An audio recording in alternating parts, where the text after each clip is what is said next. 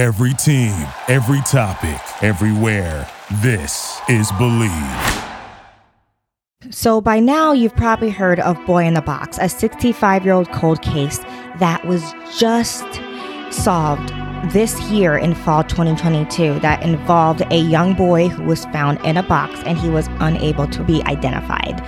But have you heard of Girl in the Box? My name is Sophia Talley, and this is True Crime in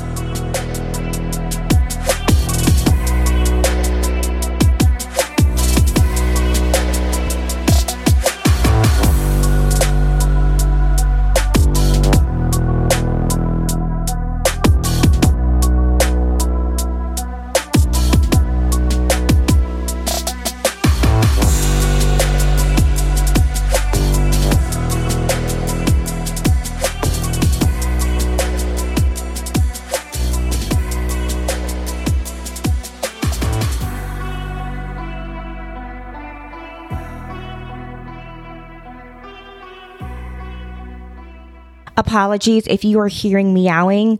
I had inherited a giant black Maine Coon from my family member who passed away. My aunt passed away from cancer and she's always loved cats and she, her cats are her children. So it was really important to her that someone in her family takes her cat. And I was the only one that was able to take the cat. And so now the cat's in my office with me and he's a vocal, happy, rambunctious, roughly 30 pound Maine Coon. And I've already had to restart filming this because he knocked down my camera twice because he's that big and my office is that small. Also, if you're watching this, you may notice my background is very janky. I am surrounded by moving boxes and clutter. And that is because I am in the middle of moving. I'm moving in like two days. So this will be the last time you guys will see me in filming in this room. So yeah, without further ado, I hope the audio is great for this episode. And let's get started with Girl in the Box. So in 1962, barge worker named Jesse F. Davis, he's 43 and he's just working his job on the barge, on the water in the Schuylkill, which I think that's how you say it, Schuylkill in the Philly area, Pennsylvania, right? So he's working on his barge and he's looking out, he's scanning and he sees a clothesline floating like in the water. And he's like, all right, what is this? So he hauls over the clothesline and he sees that it's wrapped in like around a wooden milk box. And so while it's still while the box is still in the water, because you know he don't know what this is, he cuts the line and suddenly a the small body of a headless child floats up to the surface. And he instantly calls the police completely horrified. Upon the medical examination of this body they found that she is that she was a very young black girl, roughly between the ages of four and six. She was 40 inches tall and weighed about 45 pounds, so she was very little. She was naked and she was wrapped in a plastic sheet and a white apron. And this apron resembled one that is often worn by machinists. And she was just stuffed in this milk crate. And milk crates aren't that big, you know? So she's folded into this crate and it is believed that she was thrown into the water roughly either five days ago or even up to two months ago. Her body showed clear signs of abuse before and after death. Both of her arms were fractured before death, and on her ring finger was actually almost amputated. And after the, and this happened to her in life.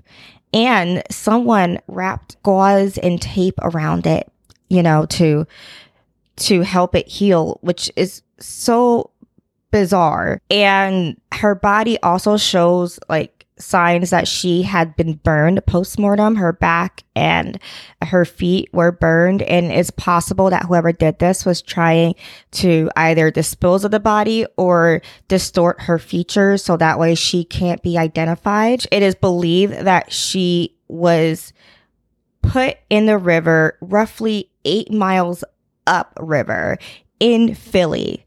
Under her body, they found pages from the local Philadelphia newspaper.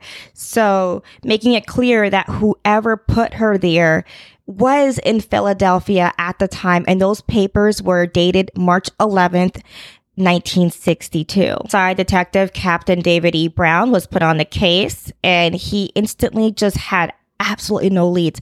Nobody was reporting a young missing black girl at this time. He distributed flyers to the community and got no response. Everything was a dead end and he had nowhere to look, which is so odd because a child that age, people would realize that they are missing.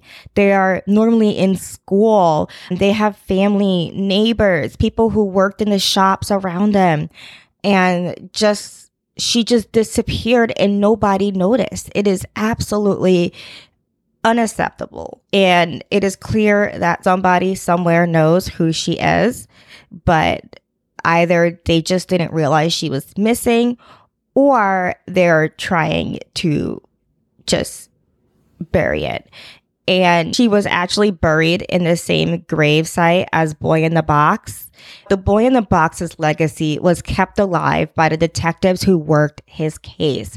And these guys who worked these cases, pro- predominantly white men, they saw the boy in the box, who was a white child, as someone who like resembled their family and someone who they really felt for. And therefore, they kept his story alive.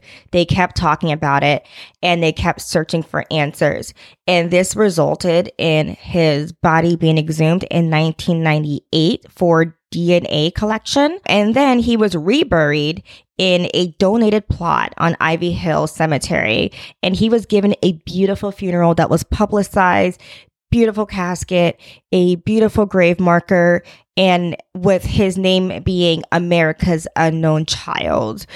And meanwhile, the girl in the box was still in the same pauper's grave that she was put in, forgotten. While the boy in the box was given such pomp and circumstance, deservedly, the girl in the box laid in a fiberboard coffin. And I had to Google what fiberboard was. And it's just, it's weaker than plywood.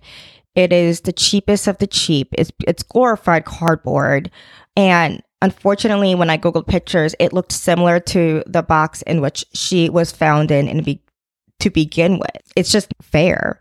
It's just not fair that this young girl wasn't given dignity in life or in death and was forgotten while another young child with the same story the same story was given more love and care and attention. And the only difference between the, these two children is their race and their gender in 2018, forensic anthropologist Erin Kimmerle tried to exhume the girl in the box's body as part of a larger study of identifying these Jane and John Does that were buried in this pauper's grave. But when they went to the gravesite, it was empty. Now, this is actually common, even though this was only in the 60s. She was buried in the 60s. Grave records are often mishandled and lost, especially with these pauper graves or with people who just in general don't have a lot of money. It is not uncommon for family members to go back and then their loved one's grave isn't there. It is mostly because of the way records were kept. You know, they're all kept paper and files. Now everything is digital. It's much easier to to to make sure that we aren't losing our loved ones. But this is actually very common and I just don't want anyone to think that it's a conspiracy theory or anything like that. There's been a few cases where where people have been able to find a pauper's grave that was lost based upon looking for very old like pictures that was taken of the graveyard and mapping it using satellite. I did a whole case on it. I'll, I'll put that case below too. And it's really interesting and it can be done. So just because they couldn't find her grave now doesn't mean that someone else can't put in the work to find her grave. In fact, the people who who did this, I, I call it an experiment where they're able to locate a lost grave using satellite and old newspaper photographs. These were college kids. So what I'm trying to say is that it can be done and it doesn't necessarily need to have tons and tons and tons of money to do it. So it is completely possible to find where she is because if we can exhume her, then we can extract DNA, which will help because then with that DNA, we can find familial ties. So there is one compelling theory about who the girl in the box can be. So on July 21st, 1961, roughly 10 months before we found the girl in the box. Six year old Hattie Yvonne Jackson was playing in Rock Creek Park in Washington, D.C. with her 10 year old brother and some friends. A police officer actually stopped the children and told them to get out of the creek because it is heavily polluted and unsafe. The kids listened at first, and then, of course, as kids do, they went back to playing. And an unidentified middle aged white man saw this scene and he came up to the kids and he was like, Hey, do you need a ride home? And the kids rightfully declined and continued having the time of their lives in this creek. But after this encounter, the kids looked around and they realized little six year old Hattie was missing. Now, witnesses claim to have seen two young men helping Hattie into a bluish, grayish older Chrysler, and this was happening near Rock Creek Park. And the children's description of the middle aged man matched the description of the man driving that Chrysler in which the two younger men were helping Hattie get into. So total they saw three men, okay? And he was Caucasian, either between 30 and 40 years old. He was tan with dark brown hair that was pulled back. It was straight. He wore a white shirt and gray trousers, a black belt and sunglasses. He was five nine and muscular. Until this day, he has never been identified. But here's the thing. So Hattie, Hattie's description matches the description of the girl in the box. However, the girl's in the box description is very vague. There's not much to go on because she was found without her head. So all we have is just a rough estimate of her weight and, and height and gender and age. And unfortunately, the timing of these two cases don't add up. Hattie, you know, Hattie's disappearance happened 10 months prior to the discovery of the girl in the box. So therefore, it it could they could be the same person if Hattie was kept alive for 10 months by her captives. Or it could be the, the discrepancy could come from the fact that maybe forensics miscalculated how long her body was in the water. Because when the girl in the box was found her body was horribly decomposed and they said that she could have been floating from anywhere from what what was it 5 days to 2 months? No. And this is all just like an educated estimate that could be wrong. And we've seen in other cases on this channel before where the estimate was wrong just because you know no one's perfect. We're just going by the evidence that we have. So some people do believe that Hattie is the girl in the box but there is enough, you know, evidence to go either way. And that's why it's super important to talk about this case because if we can find out where the girl in the box's real grave is, and if we can extract DNA, then maybe we can identify her and bring closure to the people who loved her and to prosecute the people who did this to her because there is a chance that these people are still alive that what the six, 1961 was not that long ago. And there's a chance that the people who loved her and people who cared for her or people like siblings who are closer to her age you know still want to find their lost sister or niece or aunt. And i found this quote by Thomas C. McAndrews, who is a retired homicide detective, he states, Every cold case needs somebody to keep moving it forward. Someone who cares has to adopt the case. Family, friends, clergy, press. Otherwise, it will fizzle out. And even though police have an obligation to find you know, these people's identification. This takes money and time. And unfortunately, it takes somebody on the outside pressuring them to renew their search and to go through these necessary steps to identify her. And now that it's 2022, you know, we have more than enough resources and we have the ability to get this case solved, just like how we worked tirelessly to solve the boy in the box. And the girl in the box's skin color and gender should not bar her from having the same dignity in death. You know, when I was reading the story about how she was found with all these injuries and her head missing.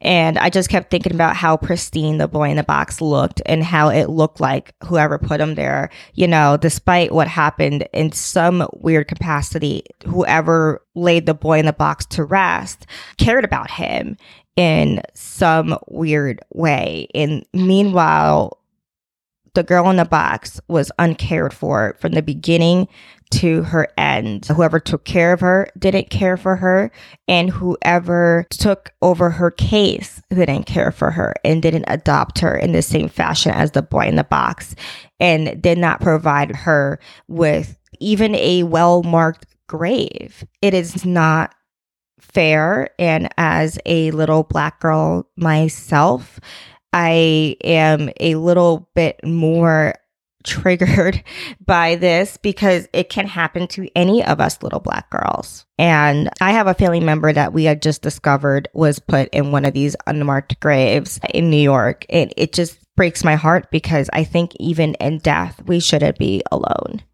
My name is Cynthia Talley, and this has been True Crime in Knit. For more information, including show notes, please visit www.thedrunkknitter.com slash true crime.